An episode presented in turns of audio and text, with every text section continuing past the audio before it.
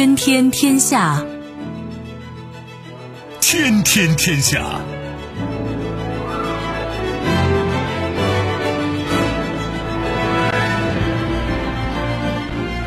历史穿行者，新闻摆渡人。各位好，我是重阳，这里是天天天下。世界纷繁复杂，新闻随时发生。来看今天值得关注的几个消息啊！箭在弦上，三艘远望号布阵大洋，做好测控准备。长征五号择机发射，年底大招，常住人口三百万以下城市取消落户限制。改弦更张，丰田对华提供氢能核心部件。背后可见氢能社会之野望啊！明争暗斗，法国又罚谷歌累计罚单上百亿，几件事情都颇值得玩味吧？我们一一道来。欢迎你使用传统收音机或者手机来收听我们的节目啊！另外，这样几个客户端也很方便，一个是计时，再就是蜻蜓或者喜马拉雅以及企鹅 FM，你搜索重阳可以找到我们的多个节目吧，无论是节目回放还是其他内容啊。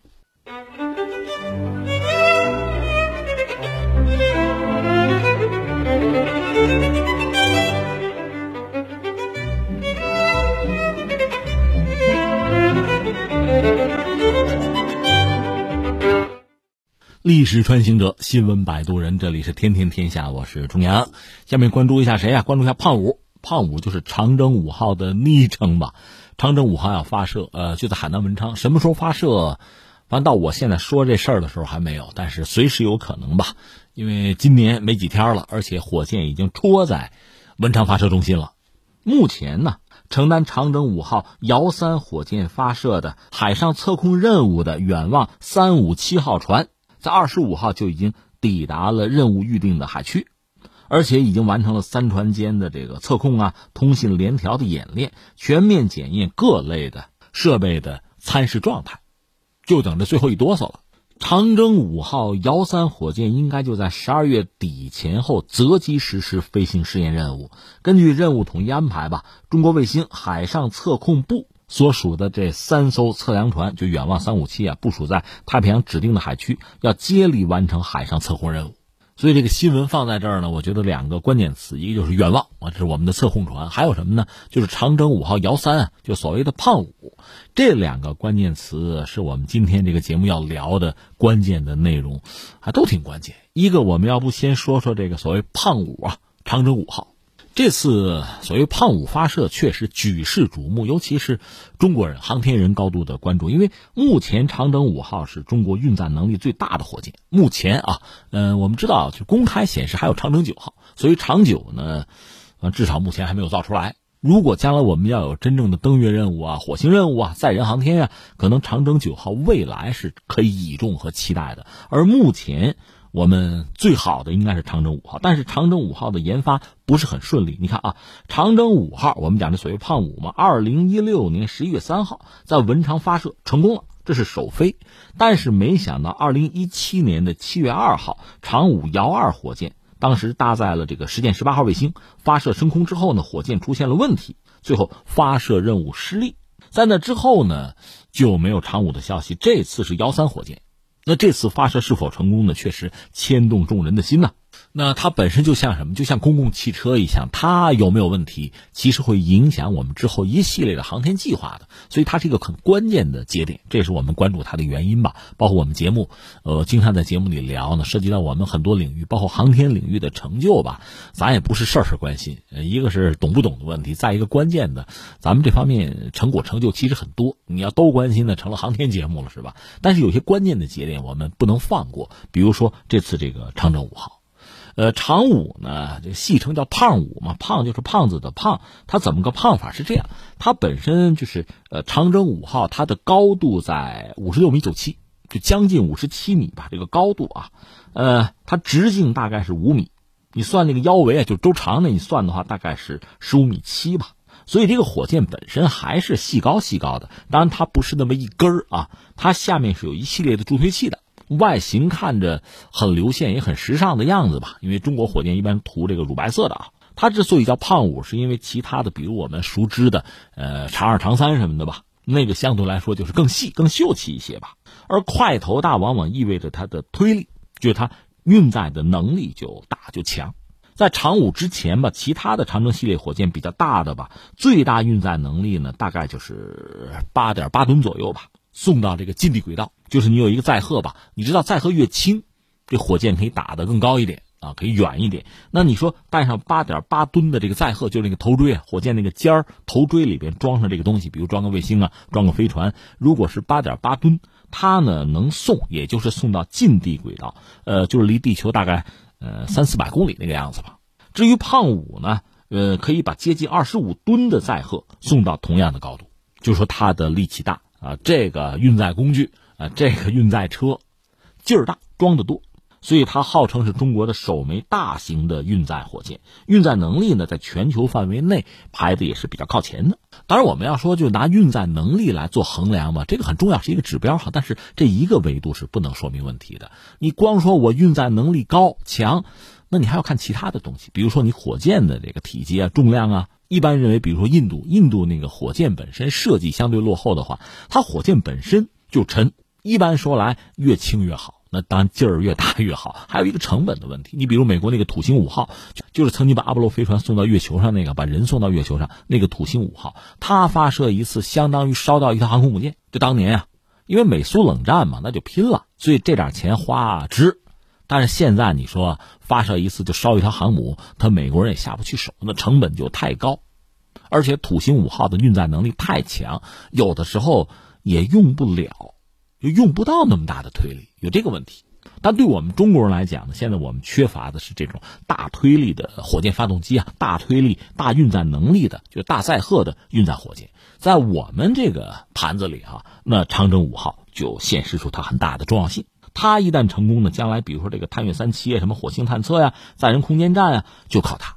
那你说它不行，我们有没有其他的办法？也不是没有。所以蚂蚁搬家嘛，你小件儿小件儿的往上运到这个轨道上之后再拼嘛。你比如当年苏联的那个呃太空站，永久太空站，它也不是一次发射上去啊，慢慢到天上去拼嘛。但是呢，如果有长征五号，那对我们来讲呢，就顺利就便捷的多。这道理很简单。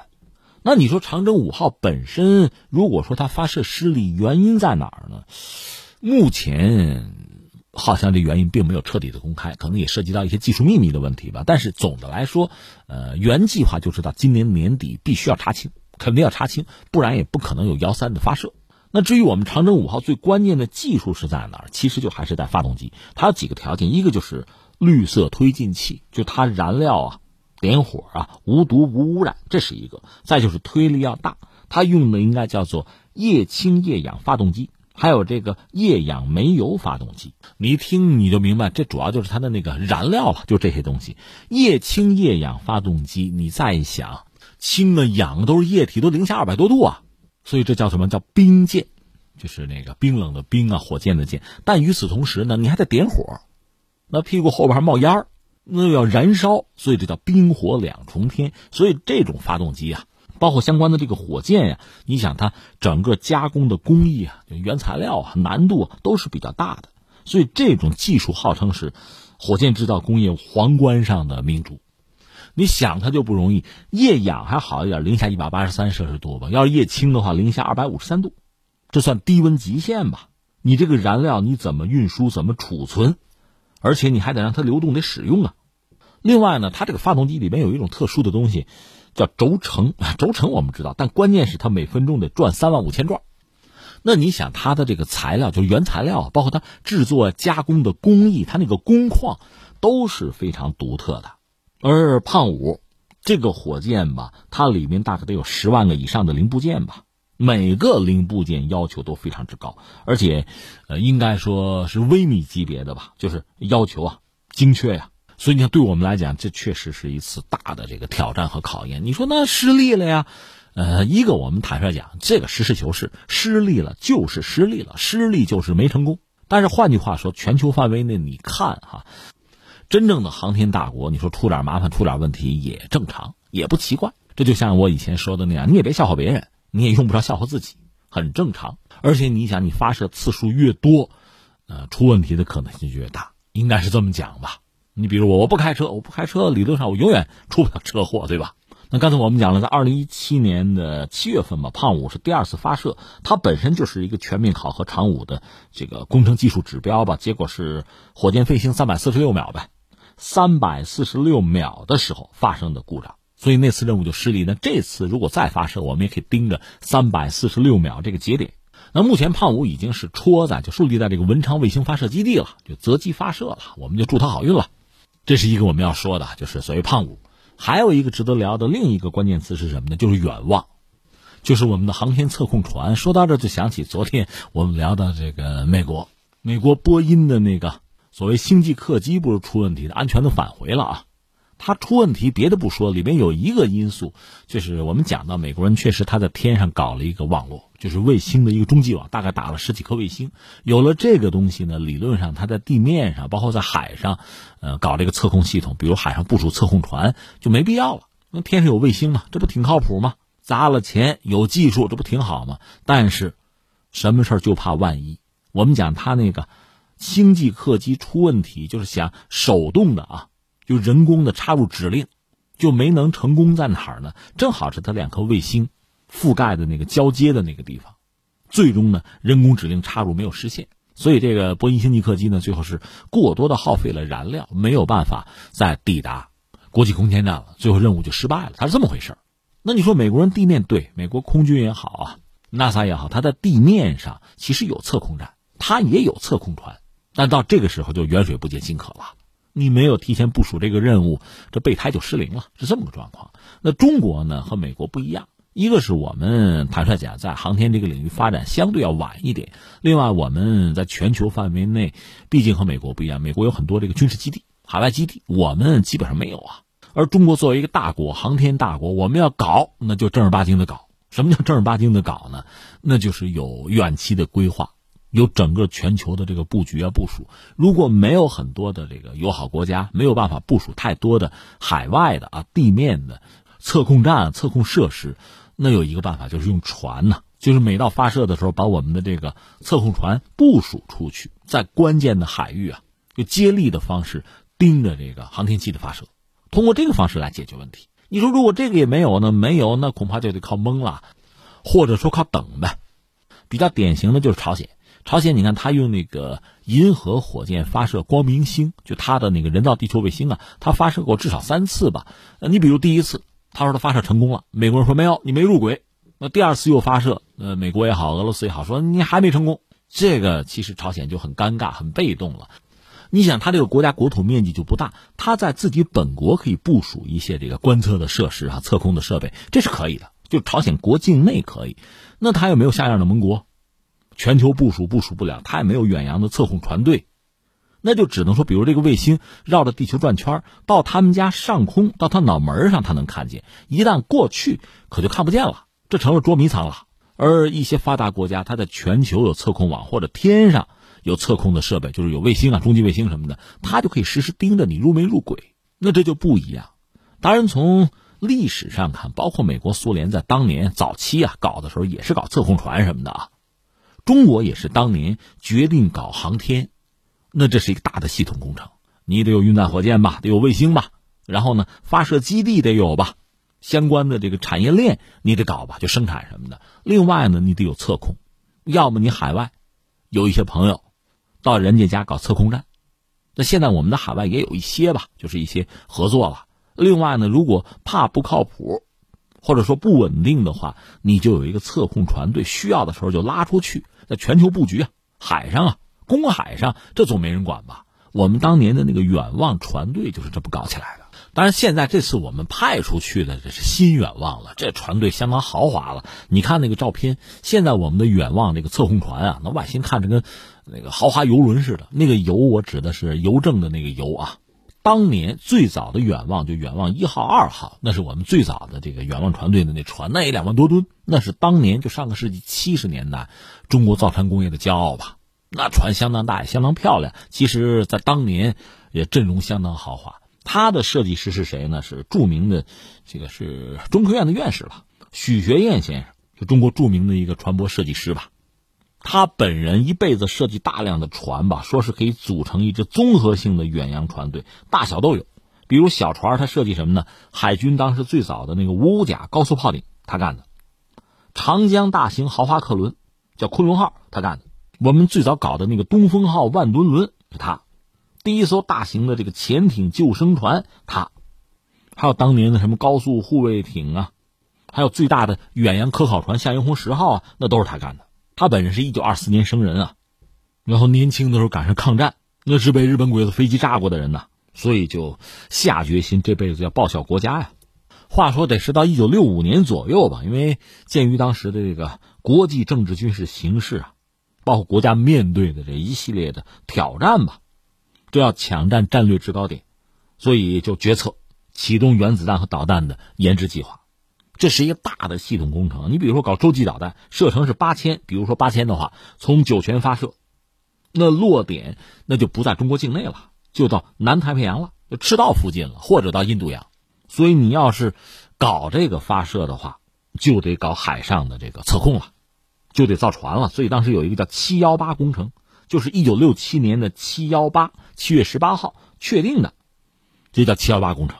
当时这个许愿是许学燕四十四岁，被委以重任，就搞这个航天测控船。最后搞出来就是远望一号、远望二号。非常大的船了，然后一九八零年，我们的当时十八条舰船的编队吧，有六条驱逐舰护航，剩下的就各种各样的科考船就开到南太平洋进行了，就一九八零年嘛，进行的那个其实洲际导弹啊就是东风五号的测试，这是当时远望的两条船啊，出现在世人面前，引起极大的轰动。现在最早的那个远望一号已经退役了，应该就在上海，就成了一个永久性的博物馆。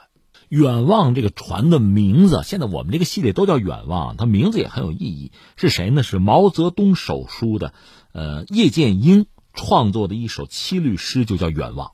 所以这两个字呢，是选自叶帅的诗，是毛泽东亲笔。这说到今天，正好十二月二十六号，一八九三年的十二月二十六号，毛泽东诞辰，啊，挺感慨哈。十二月二十六号，我们说回到远望啊。这个船怎么叫远望呢？当年这个名字定哈也很有意思，很多这个奇思妙想。比如有的说一条叫太平洋，一条叫大西洋，怎么样？连钱学森都参与过起名。钱学森说：“这样吧，毛泽东不有首诗吗？可上九天揽月，可下五洋捉鳖嘛。从里边摘两个词儿，一个叫什么呢？五洋，还有一个叫什么九天。但最后选的名字是远望。现如今呢，呃，胖五已经树立在。”文昌发射基地，远望的三条船已经就位，啊，万事俱备，只欠东风。我们就期待着胖五发射成功的消息吧。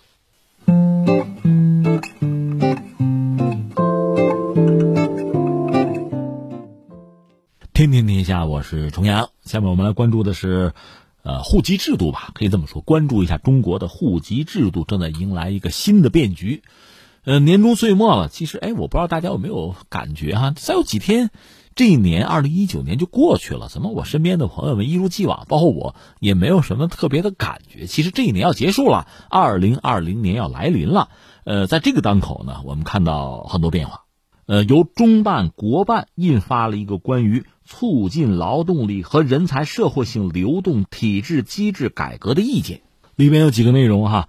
全面取消城区常住人口三百万以下的城市落户限制，全面放宽城区常住人口三百万至五百万的大城市落户条件，完善城区常住人口五百万以上的超大、特大城市积分落户政策，精简积分项目，确保社会保障，缴纳年限和居住年限分数占主要比例。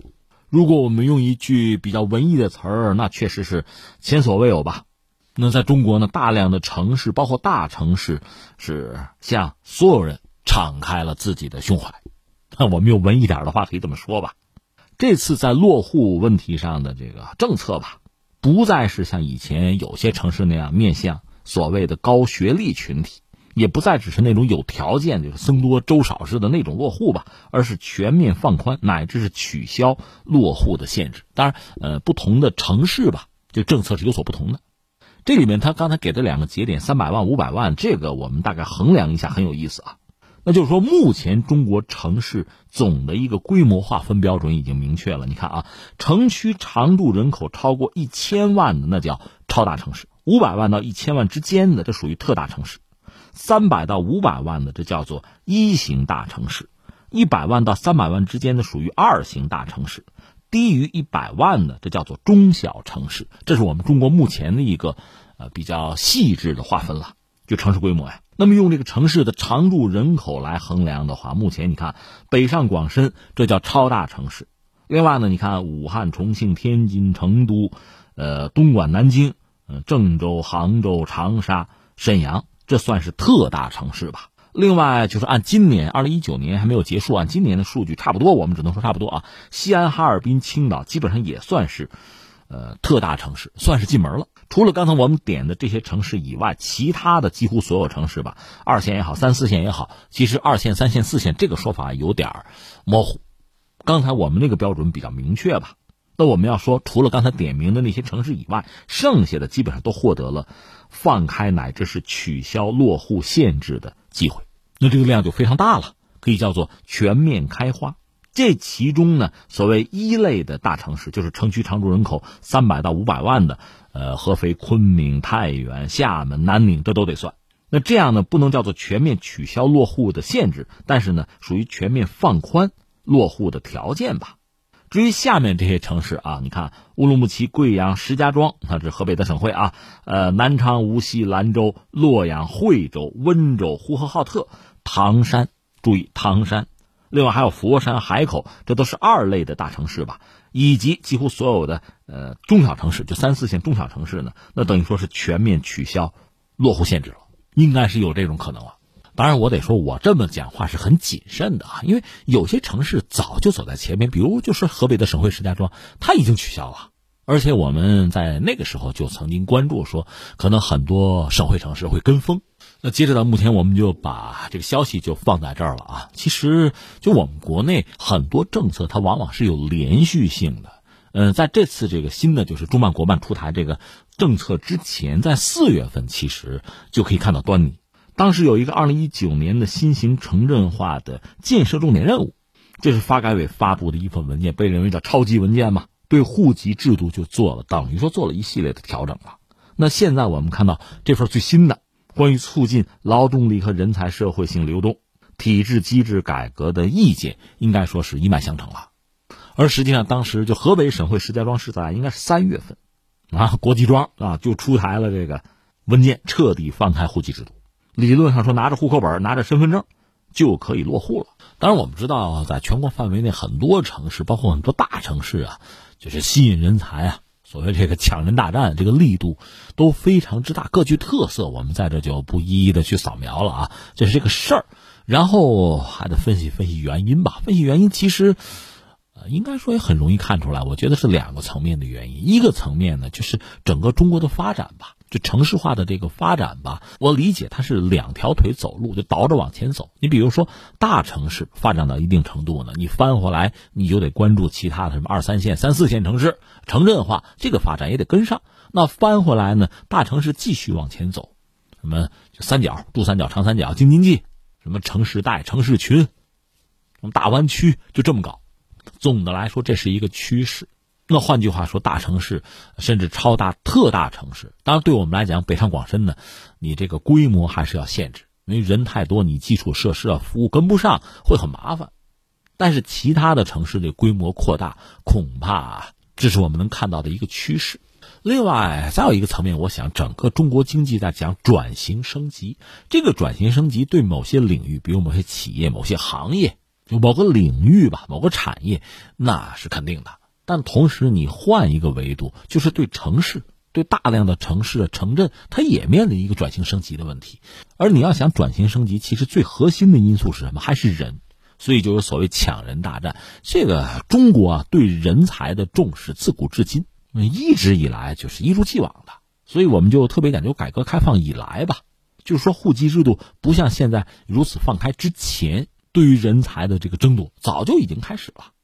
这两年，这个很多城市抢人大战，这个这个态度，这个诚意，我们也看到。当然，也有人说，你那个抢人大战背景啊，背后啊，也有卖房子的考量吧？但不管怎么说，对人才的这种需求争抢，这是很多城市就城市化进程之中必不可少的一个环节，是一个领域。这是一个啊，还有什么呢？你得考虑到人口的老龄化问题。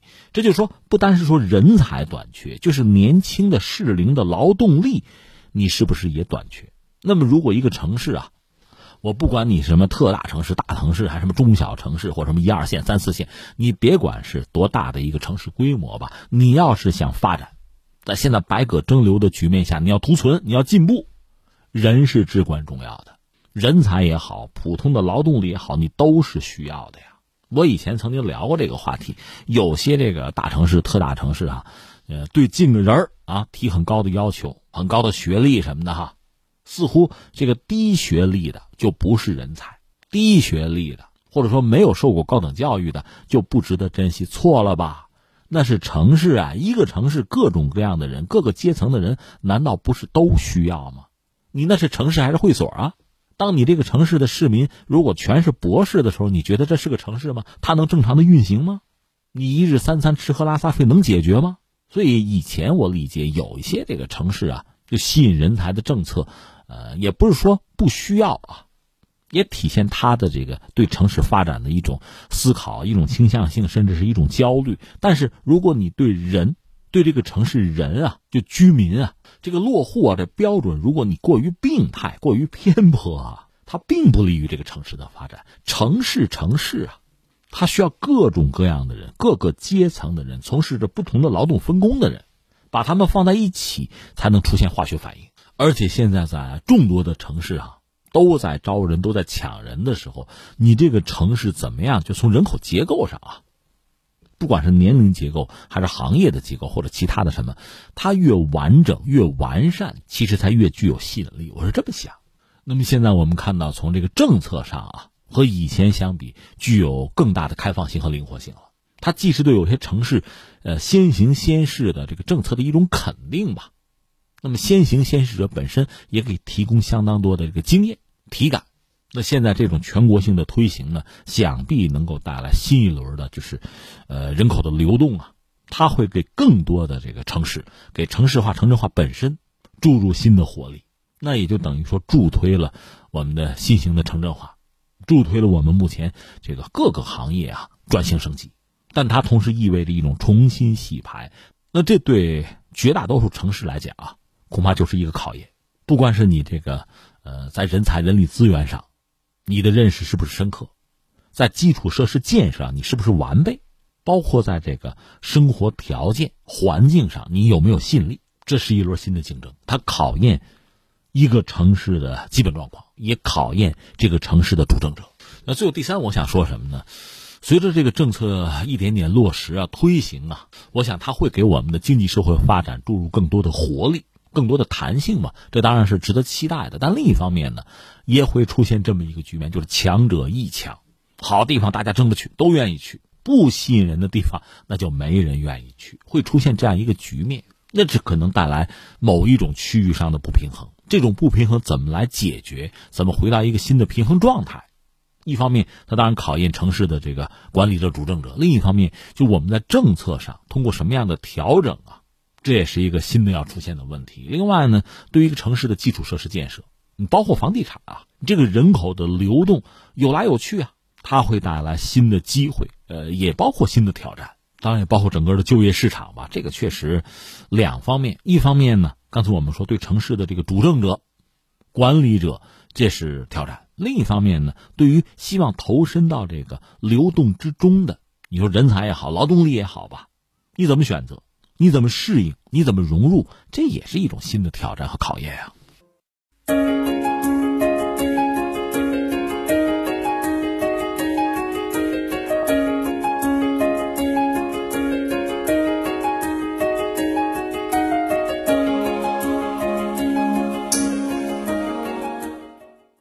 历史穿行者，新闻摆渡人，这里是天天天下，我是重阳。下面我们关注一下谁啊？日本有个企业叫丰田吧。丰田有点大动作，说是要对华提供氢能核心部件，嗯，还有报道说他希望要复制英特尔的成功模式。我们先看这个事儿吧。这最近这不是中日韩，呃，首脑峰会，这不在我们中国吗？啊，安倍还确实很活跃，说了很多话，比如他说这个中日韩啊，这不应该是三国魏蜀吴那个关系。这两天好像和这个李克强总理还去了都江堰啊，而且邀请这个习近平主席明年春天访日等等等等吧。这个大背景之下，中日在经贸领域的合作呢，肯定是要升温的。所以我们看到丰田有一系列的动作，恰逢中国方面呢，政府已经把氢能源就写到这个工作报告之中了。就今年的事儿嘛，丰田开始向多家中国的车企。提供燃料电池汽车的关键零部件，就是所谓燃料电池那个电堆。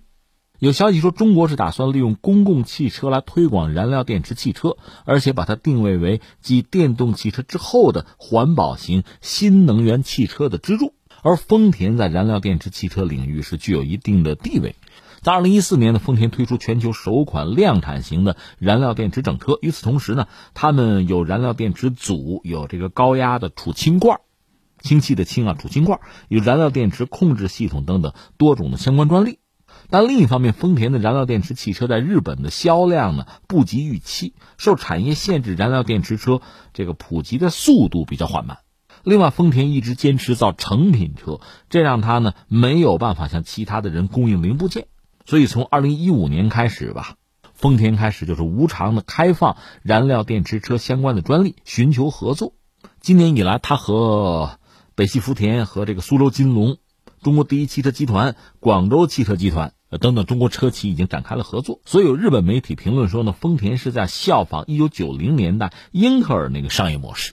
什么叫英特尔商业模式？就是这个美国嘛，芯片大厂啊，它是把计算机的主机板规格做了一个标准化，然后就是供应给像那个台湾的厂商，就促成了计算机普及和英特尔的这个 CPU 处理器的采用，这算是一个市场营销的策略吧，而且效果相当不错。这是我们说的这个新闻。有人说，那你关注这个新闻有什么意义呢？现在这个车卖的好吗？尤其是这个轻动力车。因为在日本卖的都不行，那丰田这么折腾有什么意义呢？呃，我觉得如果就车论车吧，好像真的没什么意思。关键是丰田要做的，或者说丰田的野心恐怕不止于此。我觉得我们应该看到的是丰田的野心。实际上，我们先把这车啊，轻动力车放在一边啊。现在你没觉得就是正好二零一九年就要结束了吧？你说在这个当口，往大里说，人类社会、人类文明；你往小里说，就是这个汽车呀。你不觉得现在到了一个十字路口吗？需要做某种选择，就是要么纯电动，这是一个方向，这个方向似乎还是主流，是核心；另一个就是氢能源、氢动力。到了该做抉择的时候，很多车企认为呢，所谓氢能源车根本就没有未来。包括我看那个大众汽车集团的首席执行官赫伯特·迪斯。他在德国媒体上就说呢，就是氢能源汽车是没有未来的。另一方面，就中国来讲，我们的汽车行业很多车企现在在这个氢能源和电动车就电动化吧这两条路径上已经陷入一个推敲啊、斟酌啊、左右为难、不停摇摆到了这样一个地步。而且我看有这个专家也在争，车企也在争，就是氢能源这个技术路线到底怎么样，有没有未来，要不要选择，有没有机会。或者说，就是电动化和氢能源，你选哪一个？哪一个是真正的未来？这是个大事儿。当然，这个事儿就是公说公有理，婆说婆有理。我就看这个国际能源署的氢能源发展报告就讲呢，那是今年六月份的那个报告就讲说，现在正是扩大技术规模并降低成本，使氢能得到广泛应用的关键时刻。就今年年中时候有这么一个判断，这个氢能源的开发推广啊，在这个领域上又说到美日欧。还是走在全球的前列。那至于日本方面呢？丰田又走到了前列。他一九九七年就开始搞这个相应的研发。那你说他现在有没有成果？关键看你怎么理解这个成果的标准是什么。如果就说卖车，那我们应该说它不怎么样，它不怎么样。但是呢，现在你要理解丰田对于氢的这种痴迷啊，这种执着呀，它不是个卖车的问题。你看啊，它确实倾向于氢。另外呢，就是日本东京东京政府是要斥资四百亿日元吧，大概能和二十一亿人民币吧。未来五年要让日本进入所谓的氢社会，提高氢作为能源的使用率。这就说不单是汽车的问题啊，就丰田的野心不止在汽车。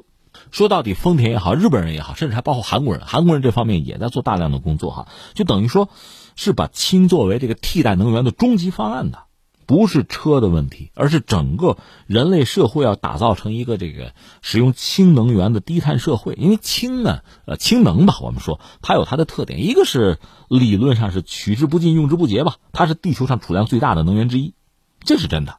所以一旦这个氢能源真正被开发利用，不只是车啊，如果全球都有同样的这个共识的话，那整个全球的游戏规则会改变的。再就是氢和氧。就氢气、氧气吧，在燃料电池里面，它相互接触，可以产生水，所以它是绝对的环保能源，绝对清洁吧。再就是呢，你通过可再生能源产生的这个电力，如果剩余的话，可以转换成氢，就氢气啊，你把它存起来，而且这东西可以在全球各地运输，需要的时候呢，随时随地可以用。那么氢可以和电共存。那你说氢氢气，你制氢还得用电呢？对，这是一直困扰大家的一个问题哈。我查了，日本人你这一根筋嘛，你倒来倒去，它有个转换率的问题哈。那日本人怎么理解这个事情呢？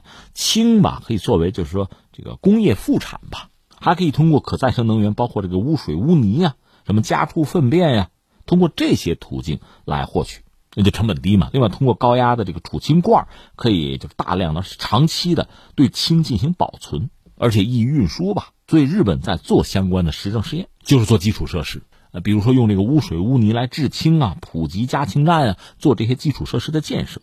所以你看，我扯了这么半天，我没有必要跟大家介绍这个丰田在氢能汽车上的这一系列突破。咱不说这个，就说丰田的野心在哪儿？他的眼里不只盯着汽车，他是盯着整个社会，就是氢能源啊，是成为这个社会的一个选择，而不单是汽车行业。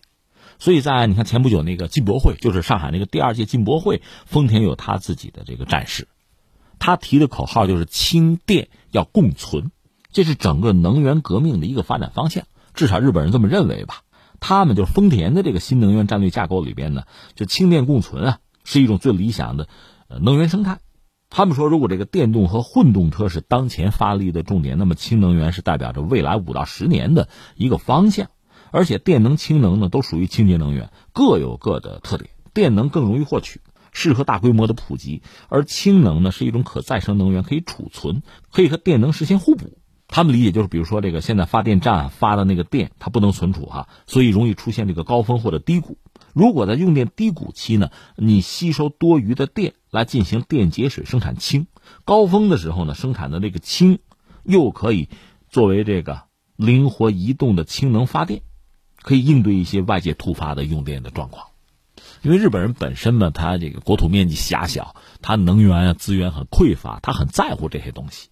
所以说到这儿，你明白丰田想做什么？当然，丰田或者说日本人吧，以前他我开个玩笑的比较小气，就丰田的出口整车，你要买买整个的车，但这个本身呢，就限制了他的这个思路的普及和落地。一个是在日本国内，我们知道这个氢能源、氢动力吧，也是在一个初级阶段。丰田本身面对日本市场，其实斩获就不多。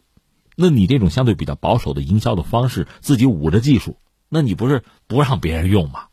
你像马斯克就想得开，他那个特斯拉电动车很多技术、很多专利，他就要开放，通过这种方式让尽可能多的人先用上。你认同我的这个技术，认同我的标准，你先用上，然后就好商量了。你习惯了，你上瘾了，你形成依赖了，那不就好办了吗？所以我们认为，现在丰田可能是想开了，所以开始出现刚才我们说新闻里面这个局面，和中国企业有合作，向中国的这一些企业提供所谓氢能的核心部件，要复制所谓英特尔的那个成功谋略哈，那个战术开始这么搞。但是总的来说，这还是一个一个过程吧。对于中国的一些企业来说呢，如果丰田那条件相对比较合适、比较优越的话呢，可能能够被打动，能够展开合作。但是就整个社会来讲哈。这我们往大里说，整个世界、整个人类社会来说，就说这种氢电共存，还真的很可能是未来的一个方向。所谓鸡蛋不要放到一个篮子里嘛，只是在这个过程之中，你怎么样说服更多的人，就是更多的企业能够加入合作，更多的市场能够认同，甚至呃各国的政府，最后在这个标准的实施上能够达成共识，这是一桩大买卖，这是一个大生态啊。而说到这儿，这也未必是一家企业能做得来的了。说到这儿呢，闲扯两句啊。话说当年，这是公开报道，就是法国，法国上个世纪五十年代曾经搞过两条航空母舰，要自己造的啊，呃，中型的，这三万多吨的克莱蒙梭级，首舰克莱蒙梭号，二号舰叫福煦号，两条船。后来到上个世纪八十年代呢，基本上老了，该退役了。人家法国搞了核动力的那个戴高乐，这两条老船呢，你说就这么拆有点可惜啊，能卖卖卖吧，二手船可以卖嘛，卖到曾经和中国商量，你要不要免费送给你？当然他会有一系列的条件，比如说我帮你改装啊，你将来买我的这样那样的设备啊，我们就没要。后来他那个二号舰的福煦号就给到了巴西，巴西就要了，就圣保罗号。但是后来巴西人感慨说：“说这法国船靠不住啊，这个不理想。反正应该现在也把它退役了，养不起，而且在维修啊、在升级啊，花钱其实很多，就放弃了。翻回来就是当年俄罗斯有条船戈尔什科夫海军元帅号火灾，火灾也没钱修了，也是免费送给了印度，印度就要了。俄罗斯也是同样的道理，哎，我帮你改装啊，用我的飞机等等，最后整个搞出来，一个是时间很漫长，二十三亿美元。”让印度花了这个数，其实有这个数完全可以买条新船，最后就是这么一个局面。那我的意思是说呢，你国家之间呀，涉及到这个大的啊，这个产品啊，合作呀，包括这个什么升级啊、改装啊、服务，它其实你仔细想一想，里边门道是很多的。如果是你选择不当，着了人家的道，那就被牵制了，就被约束了，就被套牢了，很麻烦的。刚才我们讲的军品，军品有时候没办法。你比如印度，人家不傻，但是没有办法。那至于民品呢？你比如汽车工业里边的一个选项，比如氢能源车、氢动力车，这个一旦要是决定了，一旦选择了，那民品嘛，它的量更大，它带来的社会影响也更大。一旦选择错误，那后果真的是很严重。所以现在刚才我们说了，到了二零一九年年底呢，在这个氢动力和传统的那个呃电动力、纯电动。在这之间怎么选择？对于很多企业来讲，它不可能两边都覆盖得住啊，没那么多钱和精力啊。那你选选什么？怎么选？这个压力确实就很大。那涉及到一个国家未来哈，这个新能源的战略，我们也讲节能减排嘛，巴黎议定书嘛。那怎么选？那我们国家这个层面呢，对氢动力还是很看重。这是不是意味着我们也认同这所谓氢电共存的这样一个思路？当然，到底是不是这样，可能还需要很严格的去论证了，也需要看某些国家，比如日本的实践会是一个什么状况。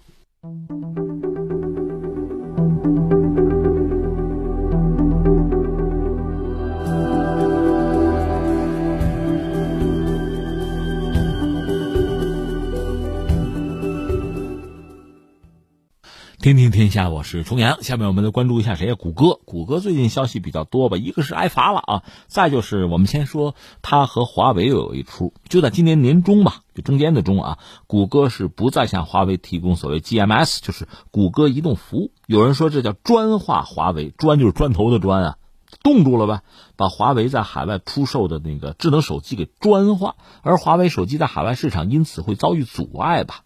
怎么办？二十四号，华为方面呢，他是那个华为公司的印度消费者业务负责人，对印度的媒体说呢，说华为已经建立了所谓 HMS，就是华为移动服务，呃，导航啊、呃，支付等等关键的功能马上就可以上线，这是对谷歌的一种回应吧。把这事儿放在一边，我们再说谷歌本身哈，也有一系列的麻烦。谷歌本身是全球最大的互联网搜索引擎吧，在近日，法国竞争管理局宣布说呢，谷歌滥用在互联网广告市场的。独大的地位对其要处以一点五亿欧元，动不动就是多少亿哈，一点五亿欧元，大概和一点六六亿美元的罚款。另外，对谷歌的在线广告部门呢做了长时间的调查之后，法国竞争管理局就说呢，谷歌在它的广告平台上采用了不透明且难以理解的操作规则。呃，同时，谷歌在执行规则的时候也有不公平的现象，导致广告商和搜索引擎用户权利受损。所以你看，一个是开了一点五亿欧元的罚单，而且呢还要求谷歌说明平台细则及相关运营的规则，而且呢对于部分广告商账户被停用，应给出合理的解释。谷歌方面表示说呢，公司将对这个决定要提出上诉。之前我们在节目里和大家聊过，就是欧洲，当然包括法国吧，这 IT 这个行业吧发展其实不是很充分，原因比较多了，一个是欧洲内部。呃，它不是说没有这个行业啊，这 IT 产业也是有，有些小公司吧搞得也不错，但是局限在小公司了。因为整个欧洲虽然有欧盟，但毕竟它不是一个统一啊、完整统一的一块儿一个大市场。你从宗教、从文化，甚至从语言上，它很复杂，这个你和中国比起来呢，千差万别，非常的不一样。所以我们开玩笑，感谢秦始皇，这个统一之后这个大市场，确实那语言啊、文字啊，它统一了。你说同样这个说明书，对中国市场来讲，我印一份不就够了吗？那对欧盟国家来讲，你印去吧，你看那多少种语言呀，它不一样。但是你说这个欧洲，当然，呃，法国在欧盟里又算是一个大国吧，IT 这个行当就相关的企业不是很发达。那就其他国家的一些企业，比如说谷歌这样的企业就大行其道了。那从法国来讲，确实呢加强监管嘛。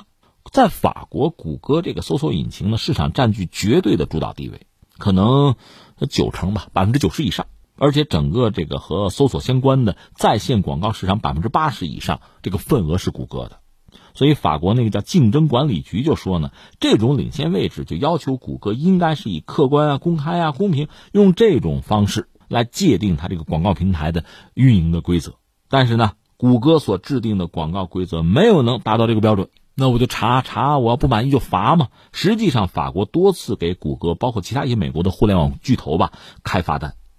你看一月份的时候呢，呃，法国那个叫数据保护监督机构，按照欧盟的一个标准吧，就给谷歌开了五千七百万美元的罚单。然后三月份呢，欧盟的反垄断机构就说这个广告竞争不公平啊。对谷歌处以十四点九亿欧元，这样合人民币就一百多亿了哈。这个罚单，谷歌和他的母公司被指控违反了欧盟的规定。按照欧盟方面，他们有这个竞争事务方面的一个专员的说法，说就是谷歌呀，它一些不公平的竞争手段呢，让它的竞争对手无法在很多网站投放广告，这不公平，阻止竞争对手进行创新。谷歌凭借自身的优势在市场上呢展开竞争。那对于广告商、对网站的所有者来说，他们选择的余地就很小了。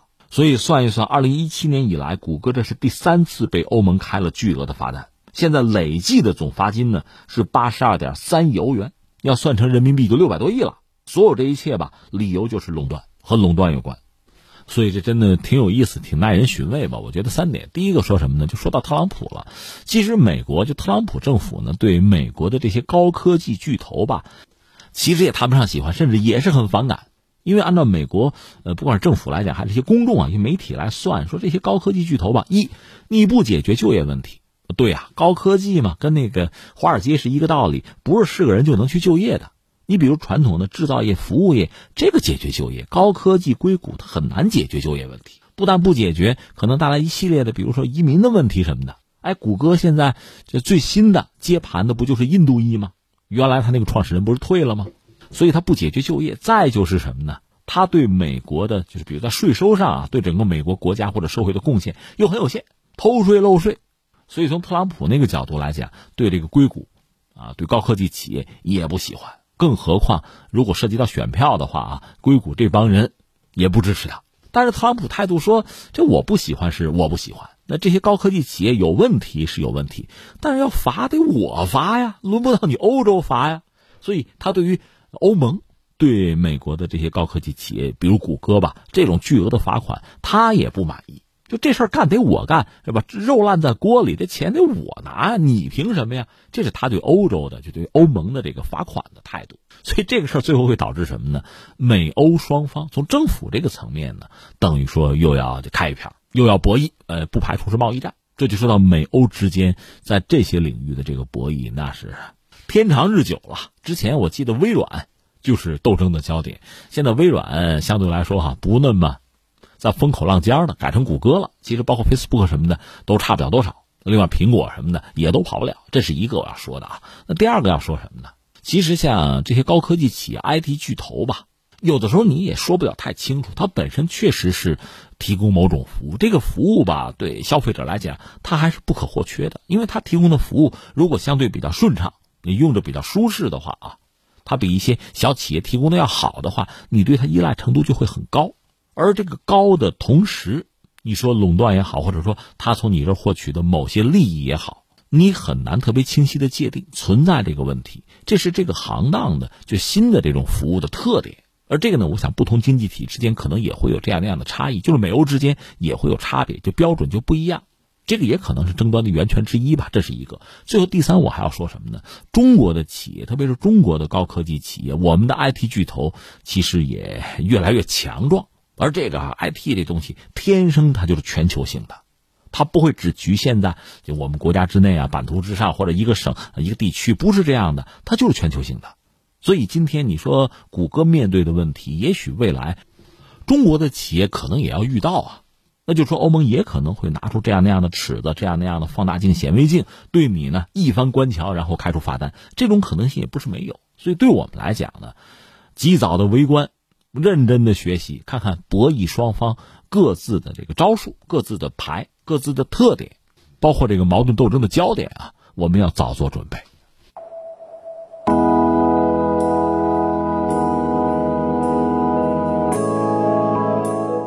好，各位，以上是今天节目的主要内容。我是重阳。最后再提醒各位一下，收听我们的节目呢，可以用收音机选择调频幺零四点三河北综合广播，另外也可以在手机上呢下载计时客户端，计是河北的计，时是时间的时，或者下载蜻蜓 FM、喜马拉雅 FM 或者是企鹅 FM，搜索重阳，就可以收听我们节目的回放和其他相关内容。